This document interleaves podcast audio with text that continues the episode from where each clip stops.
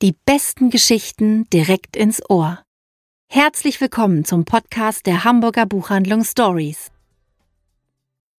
Hallo und herzlich willkommen zu einer neuen Folge vom Stories Podcast, die besten Geschichten direkt ins Ohr.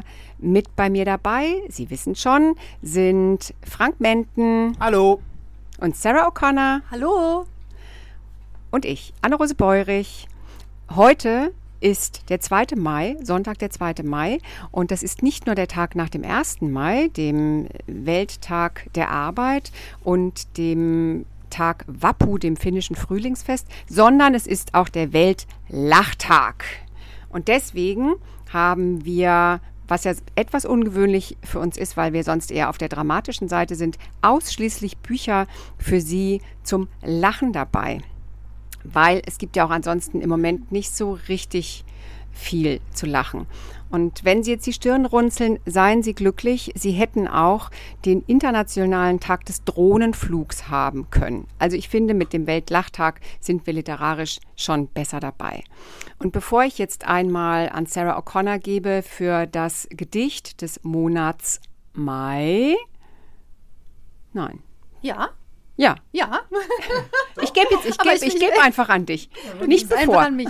Genau. Und zwar kommt jetzt Henriette Hardenbergs Beginn. Nun sind schon Maiglocken über die Erde gestreut, die Säume der Gräser feucht und Stimmen durch Luft geflochten. Frühling streift über Herzwiesen, bis Abend auf Bäume fällt, wie wolliger Schnee und Sterne steigen. Und jetzt geht's los mit dem ersten Buch von Frank. Übrigens wieder eine Lyrikerin, die mir nichts sagte, vor, bevor du das jetzt irgendwie vorgelesen hast, Eben. Muss ich sagen. Gut. Und Anne, als du sagtest, bevor Sarah anfing, hatte ich die leise Hoffnung, du zauberst ein kleines, schönes Präsent hervor. Aber diese Hoffnung wurde enttäuscht. Ein Lachsack? Hast ein du Lachsack. auf einen Lachsack Ein gehofft? Lachsack, ich glaube, den brauche ich gar nicht, aber es wäre vielleicht auch mal was. So, mein erstes Buch, brandfrisch quasi von meinem Lesestapel, den habe ich vorgestern auf dem, auf dem Balkon in der Sonne gelesen. Ähm, noch drei Treuepunkte bis zum Pfannenset heißt es. Und es spielt in Hildenberg. Hildenberg ist so ein ganz schönes, beschauliches Kleinstädtchen und da lebt die Familie Ahlmann. Annette Ahlmann, die ist total engagiert im Frauenverein, im Kegelclub, arbeitet halbtags auch noch im Rathaus. Ihr Mann Achim Ahlmann, ähm, der ist Lagerführer in seinem, also Lagerist, aber irgendwie Vorgesetzter. Lagerführer hat schlimm, schlimme Konnotationen. Also er arbeitet in einem Lager und ist da aber zuständig für alles. Also hat die höchste Stufe in seinem Job quasi erreicht. Und die beiden Kinder, Annika und Andi, die allerdings aus dem Haus sind, wobei Andi immer gerne am Wochenende mit seiner Schmutzwäsche zurückkommt, denn eigentlich nur Mama Annette macht es, die Wäsche so rein, wie sie nur sein kann. Annette denkt sich jetzt aber, dass dieses Leben ihr so nicht reicht. Klar ist sie ausgelastet mit all den Dingen, aber irgendwie möchte sie doch mehr. Und was würde sich denn da nicht anbieten, jetzt für das Bürgermeisteramt zu kandidieren? Denn der amtierende Bürgermeister ist schon so alt und sie weiß aus vertraulicher Quelle von ihrem Frauenverein, dass seine Frau ihm gedroht hat, wenn er noch einmal antritt, dann verlässt sie ihn. Und deswegen hat sie gesagt, das ist meine Chance. Sie weiß ja, sie hat den Frauenverein hinter sich, den Kegelclub, und ihre beste Freundin Biggie sagt, Mensch, Annette, Netti, ich würde dich wählen und du machst das auch.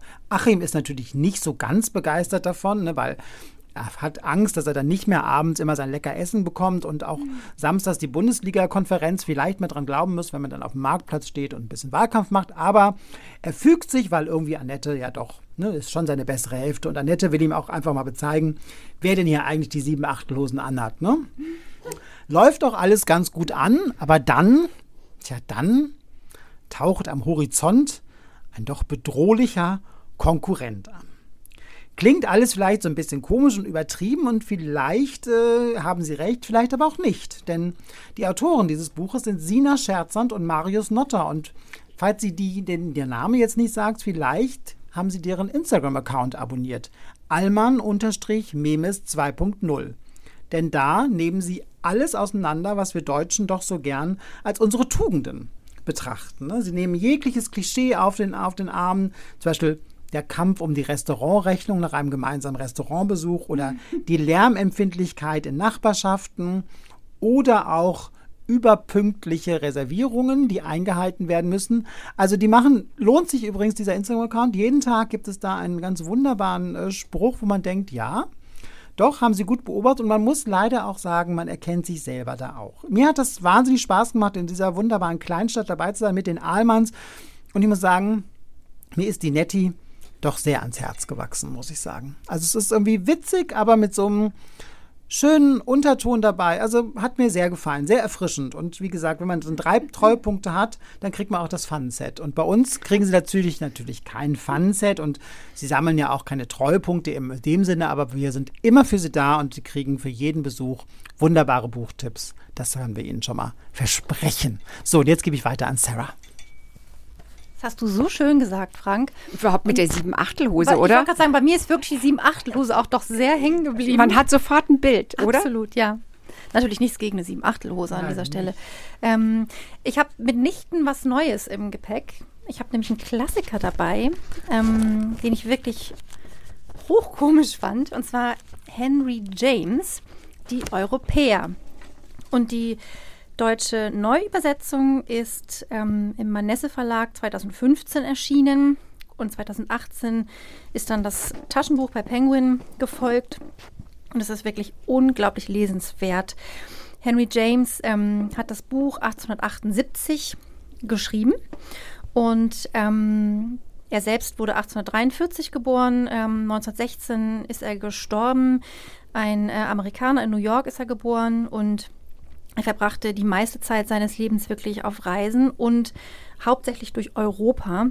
Und ähm, er hat wirklich immer ganz genau auseinandergenommen die, die alte Welt, also das alte Europa und die neue Welt, das, das Amerika.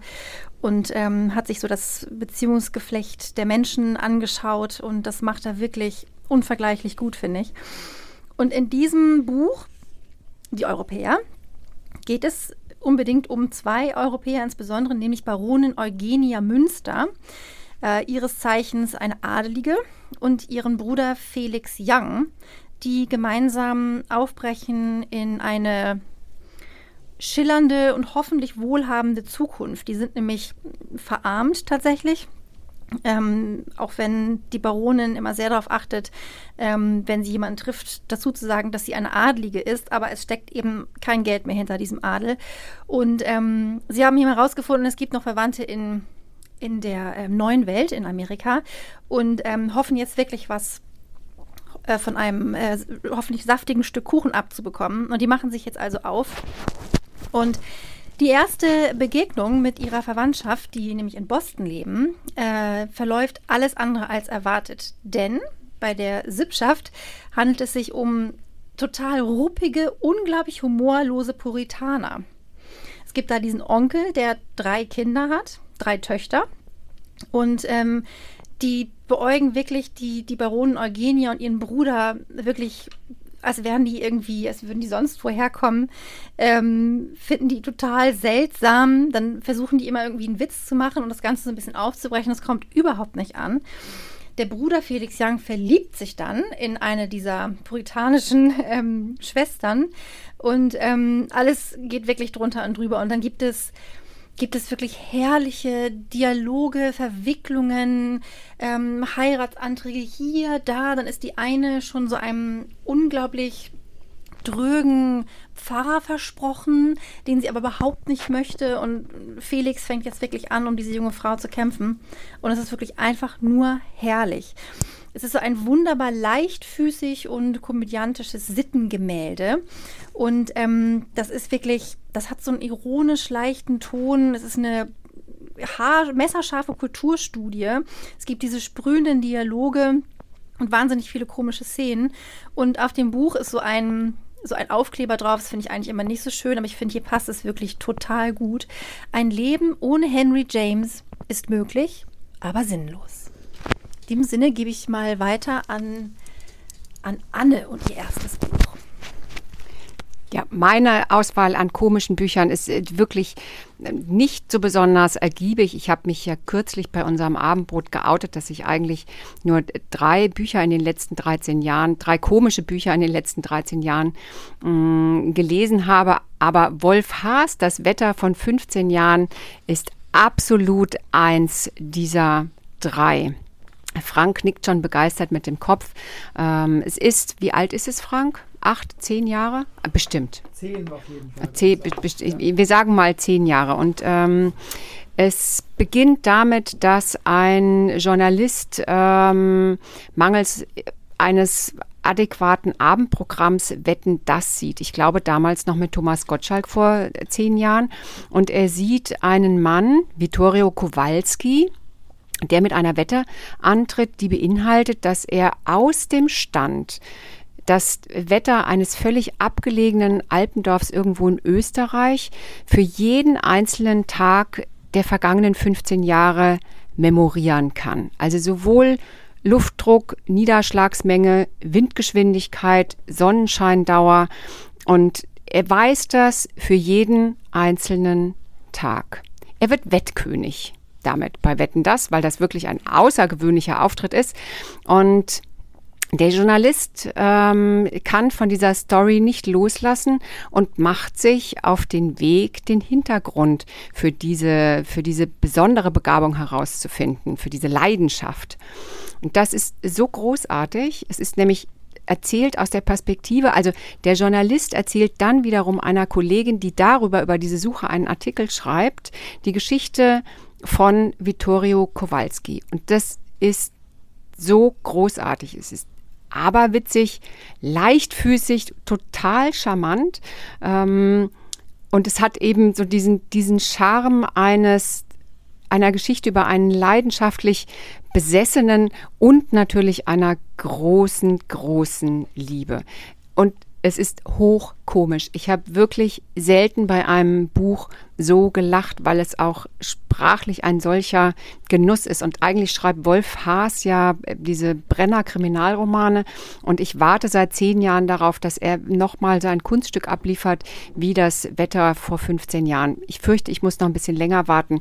Aber wenn es dann kommt, dann wird sich das Warten auf jeden Fall gelohnt haben.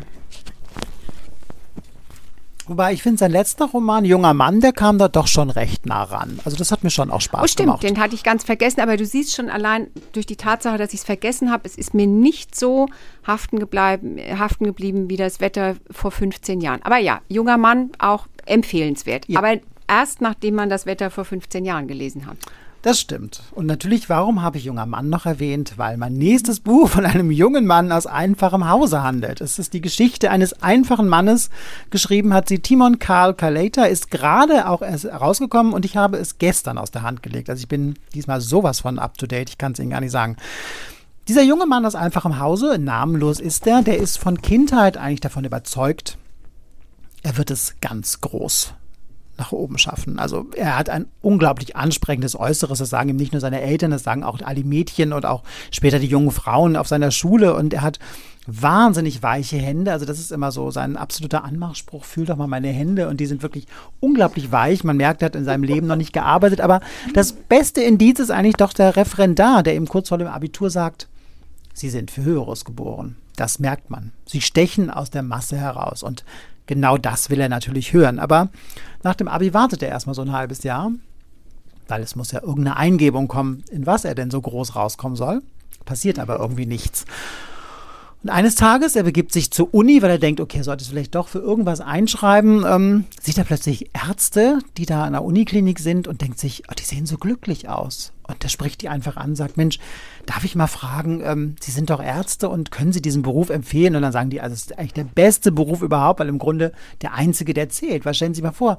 Es ändert sich irgendwas, wir leben, ne? Die Demokratie ist, wird abgeschafft, da sind doch die Rechtsanwälte alle erstmal weg. Und auch alle anderen Berufe, die werden dann verboten. Also nur die Ärzte, die braucht man ja wirklich. Und er ist total beflügelt, weil die beiden auch so wahnsinnig glücklich aussehen. Sagt er, ich werde Arzt. Er geht ins Immatrikulationsbüro und sagt, ja, ich, ich, mich, ich schreibe mich jetzt für Medizin an, sagte ihm die Frau da. Also, und dann hätten sie ja vor ein paar Monaten mal sich einschreiben lassen müssen. Und außerdem, ihr Abi ist auch zu schlecht, also das können sie frühestens nächstes Jahr machen. Und er so, ja, aber jetzt bin ich ja schon hier, was soll ich denn machen? Meint sie, ja, irgendeine Geisteswissenschaft ist auf jeden Fall möglich. Ähm, und dann schreibt er sich einfach für Soziologie ein, obwohl er gar nicht genau weiß, was das ist. Und ist dann auch am ersten Tag an der Uni vollkommen entsetzt, weil es ist alles natürlich heillos überfüllt.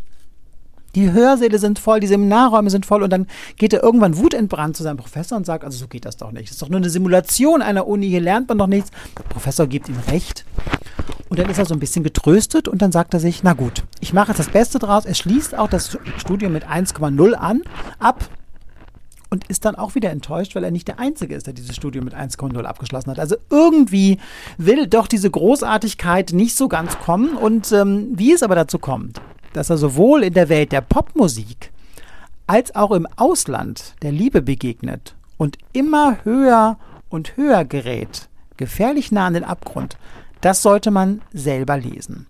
Und wenn Sie jetzt vielleicht eine Ahnung bekommen wollen, wie der Ton dieses Buches ist. Der Autor, der Timon Karl Kaleyta, der ist Drehbuchautor für die Fernsehserie Jerks. Vielleicht kennen Sie die mit Christian Ulmen, die ja wirklich hochkomisch unser aller Alltagsleben bescheint und wirklich manchmal an der Grenze des Peinlichen ist. Dazu schreibt er das Feuilleton.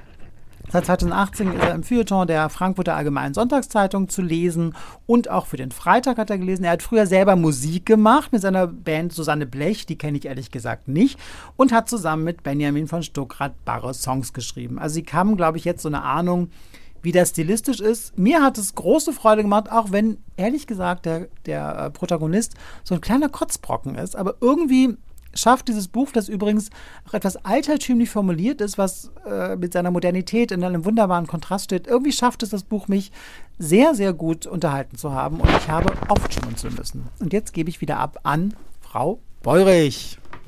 Ich wollte dich gerade noch fragen, das klingt irgendwie, als sei der Protagonist wirklich nicht besonders sympathisch. Mhm. Okay. Aber trotzdem, ähm, trotzdem bleibt man da einfach bei, weil es so schön geschrieben ist und man irgendwie auch einfach hofft, dass er jetzt endlich mal scheitert. Und das wird er auch. Okay, gut. Es gibt Gerechtigkeit es auf der Welt. Es gibt Gerechtigkeit. Keine Gerechtigkeit ähm, gibt es bei meinem nächsten Buch ähm, von Carsten Dusse, Achtsam morden. Das ist so einer dieser Erfolge, an denen sich Buchhändlerinnen und Buchhändler immer besonders erfreuen. Ein Buch, was niemand so richtig auf dem Schirm hat und was einfach aufgrund seiner Originalität zum Bestseller wird. Gerade eben ist der dritte Band erschienen, der erste Band ist vor, den habe ich gelesen vor zwei Jahren ungefähr. Und es geht um Björn Diemel. Björn Diemel ist ein super gestresster, überarbeiteter und fremdbestimmter Anwalt und Familienvater. Also so einer, den man, der eigentlich die ganze Zeit nur hyperventiliert und ähm, alles tut, damit niemand feststellt, dass er völlig überarbeitet ist und eigentlich ähm, wahnsinnig unter Druck steht. Seine Frau, die macht ihm ziemlich Stress und will unbedingt in eine, ähm, entweder eine Ehetherapie, entweder eine Paartherapie besuchen oder aber möchte, dass er etwas für sich tut und schlägt ein Achtsamkeitsseminar vor. Und weil er das noch weniger schlimm findet als die Paartherapie, schlägt Björn dazu und ähm, hat bereits bei der ersten Stunde, bei der ersten Lektion ein totales Aha-Erlebnis, weil die Maxime einfach mal nicht zu tun, was man nicht tun will, hat für ihn lebensverändernde Konsequenzen. Und das gilt leider nicht nur für Björn, sondern auch für sein erstes Opfer. Carsten Dusse ist selber Rechtsanwalt und T V-Redakteur. Sein, der erste Band ähm, dieser Reihe um Björn Diemel ist ein bisschen trashig. Rabenschwarz, total inkorrekt und sensationell komisch und ungewöhnlich. Da wird nach den Regeln der Achtsamkeit geprügelt, gemeuchelt, gemordet und gelogen, als gäbe es kein Morgen mehr. Das ist ein perfektes Buch für alle, die mal einen ungewöhnlichen Krimi lesen wollen und überhaupt keine Lust mehr haben auf depressive Kommissare. Und außerdem gerne bei einem Krimi auch lachen. Da ist Achtsam morden genau die richtige Wahl. Aber Anne, sag mal, Achtsamkeit und Morden, steht das nicht im Widerspruch? bringe das noch nicht so ganz zusammen. Nicht, nicht für Björn Diemel, weil er einfach immer nur, er befolgt immer nur die erste Achtsamkeitslektion, einfach mal nicht zu tun, was man nicht tun will. Ich verstehe. Und das ah. steht dann für ihn nicht im Widerspruch. Für die Menschen, die ihm begegnen, hat das dann zum Weilen fatale Konsequenzen. Aber so gesehen macht es dann schon wieder fast ein bisschen Sinn, stimmt. Ja, und das ist, also der will auch einfach echt nicht korrekt sein. Mhm. Ähm, also es ist ein absolut falsches Buch für jemanden, der es mit dem Thema Achtsamkeit sehr ernst nimmt. Und ähm, das würde ich dahin nicht verschenken. Aber es hat einfach, das will es auch nicht. Ich glaube, es ja. will einfach, also der zweite Band geht um das innere Kind. Mhm. Ähm, und er nimmt einfach so ein bisschen diesen ganzen Hype um, um diese Themen so ein bisschen auf die Schippe mhm. und will provozieren, wählt eben die Form des Kriminalromans dafür. Ja. Und ich, ich finde es wirklich, ich finde es sensationell komisch. Ich finde, das hört sich auch genauso an. ähm, bleiben wir bei sensationell komisch, dass ähm, nicht nur, aber auch, es ist das Buch, was ich jetzt ähm, euch und Ihnen vorstelle, heißt Rimini von Sonja Heiß. Und das ist wirklich eins meiner absoluten Lieblingsbücher, wenn es um Humor geht und auch um Familiengeschichten. Sonja Heiß ist Schriftstellerin und Filmemacherin und ähm, mit Film wurde sie auch erst einmal bekannt. Sie hat zum Beispiel den ähm, preisgekrönten Film Hier, die Schneider steckt fest gemacht, was vom Deutschen ähm, Filminstitut als mit dem besten Drehbuch ausgezeichnet wurde und ähm, lief so in Programmkinos. Ist echt ein toller Film, lohnt sich sehr. Lief auch neulich mal wieder in der Mediathek. Mit der großartigen Laura Tonke, ne? Ganz genau, ganz ja. genau. Die hat nämlich auch einen Preis bekommen ja. für ihre Darstellung. Also Rimini, das Buch. Ähm, es geht um eine Familie und zwar um eine, naja, ganz normale, dysfunktionale Familie, wie es unsere eigene sein könnte. Und es gibt jetzt vier Protagonisten in diesem, ja, Art Kammerspiel. Ich fange an mit den Kindern. Da haben wir zum einen Hans, der ist Anfang Mitte vierzig, Anwalt und von einer irrwitzigen Wut besessen. Und der zerbricht am laufenden Band Stifte, ähm, und zwar nicht nur seinen eigenen, und ähm, und verkloppt gerne mal den, den, den Kopierer im Büro. Und seine Frau schickt ihn zum, zur Therapie und sagt, Mensch, das geht so nicht, du musst, du musst was machen. Und er geht also auch hin und verliebt sich prompt in Frau Mandel-Minkic, die ihn jetzt zumindest versucht zu therapieren. Und Hans fährt jetzt äh, seine Ehe, die... Ähm, die eh nicht mehr so ganz auf der Höhe ist, endgültig an die Wand. Und seine Frau sagt dann zu ihm, du kannst noch nicht mal eine Therapie machen, ohne dass irgendein Scheiß passiert. Nein, kann er offenbar nicht. Das ist also Hans, die haben auch zwei Kinder zusammen. Ähm, dann gibt es Mascha. Das ist eine erfolglose Schauspielerin, die kurz vor ihrem vierzigsten Geburtstag doch nochmal den dringenden Wunsch verspürt, ein Kind zu bekommen. Und sie ist auch schon recht lange mit ihrem Freund Georg, einem Arzt, zusammen, aber sie kann ihn buchstäblich nicht mehr riechen. Und das ist echt so eine Szene in diesem Buch, wo die dann irgendwie zusammen abends im Bett liegen und sie schnuppert mal wieder irgendwie an ihm rum, an seinem Kopf und denkt plötzlich, bah, der stinkt. Eine ganz komische Mischung aus Brühe, noch irgendwas anderes, was, was sie nicht erklären kann. Ähm, und ist irgendwie so völlig abgetörnt von seinem Geruch. Und dann versucht sie durch wirklich auch aberwitzige, wechselnde Bettgeschichten, macht sie sich dann auf die Suche nach einem anderen möglichen Kindsvater. Und dann gibt es natürlich die Eltern dieser beiden. Und das sind Barbara und Alexander. Beide ähm, frisch verrentnert. Und ähm, Barbara liegt leider ähm, meistens tagelang depressiv in, im abgedunkelten Schlafzimmer und begibt sich in Gedanken ins Rimini der sechziger Jahre und zu einem dunklen Familiengeheimnis, von dem bis zu diesem Zeitpunkt nur sie etwas weiß. Und Alexander kauft sich einen Wellensittich. weil er sich einfach so wahnsinnig einsam fühlt, weil seine Frau ja die ganze Zeit im abgedunkelten Zimmer liegt. Und wenn sie mal aufsteht und sich was zu essen macht oder ins Bad geht, dann schleicht er ihr so die ganze Zeit hinterher, ähm, und sie ist völlig entnervt von ihm. Und ähm, irgendwo gibt es auch so eine, so eine Stelle im Buch, wo Mascha sich wirklich überlegt, was ist eigentlich los in meiner Familie? Wo ist die Empathie? Weil sie spürt so, sie, sie hat eigentlich nicht ganz so viel davon und stellt dann fest, aber alle anderen auch nicht. Und bestimmt äh, bei ihren Vorfahren auch schon nicht. Ähm, und es ist wirklich, dieses Buch ist eigentlich ein, ein Patchwork der Niederlagen, kann man sagen. Und das Buch ist schon so ein bisschen eine Herausforderung, weil ich fühlte mich wirklich recht oft konfrontiert. Die schreibt manchmal Sachen, die ich tatsächlich schon mal gedacht habe, aber nie aufschreiben würde, mal so. Und ich, das ist tatsächlich, glaube ich, das erste Buch, bei dem ich rot geworden bin beim Lesen zwischendurch. Meinst du, sie wird uns nochmal erzählen, an welchen, um welche Stellen es geht? Wenn das, wenn das Mikro aus ist, vielleicht. ähm, und es ist wirklich, man, man, man geht durch so viele Gefühlslagen, also vom ungläubigen Staunen, ähm, vom leicht beschämt zur Seite blicken, vom schrillen Lachen, bis sich vor Spannung an den Nägel kauen. Also dieses Buch verlangt wirklich alle möglichen Gefühlsregungen. Es ist ähm, schwarzhumorig, kann man, glaube ich, sagen. Und es räumt wirklich mit diesen tradierten Familienvorstellungen auf, die, an die ja doch irgendwie auch so viel so festgehalten wird. Ich kenne so viele Menschen, die auch immer noch ähm, heiraten und irgendwie diese Kleinfamilie dann äh, kriegen und ähm, ja, genau, Frank verweist nochmal auf das Buch, noch drei Treuepunkte bis zum Pfandset, ganz genau. Das könnte nämlich auch so ein mögliches Outcome sein. Also es ist wirklich ein herrliches Buch, ähm, was sich doch sehr lohnt, und wirklich, ich musste laut lachen beim Lesen. Und hier kommt Anne nochmal mit einem Buch.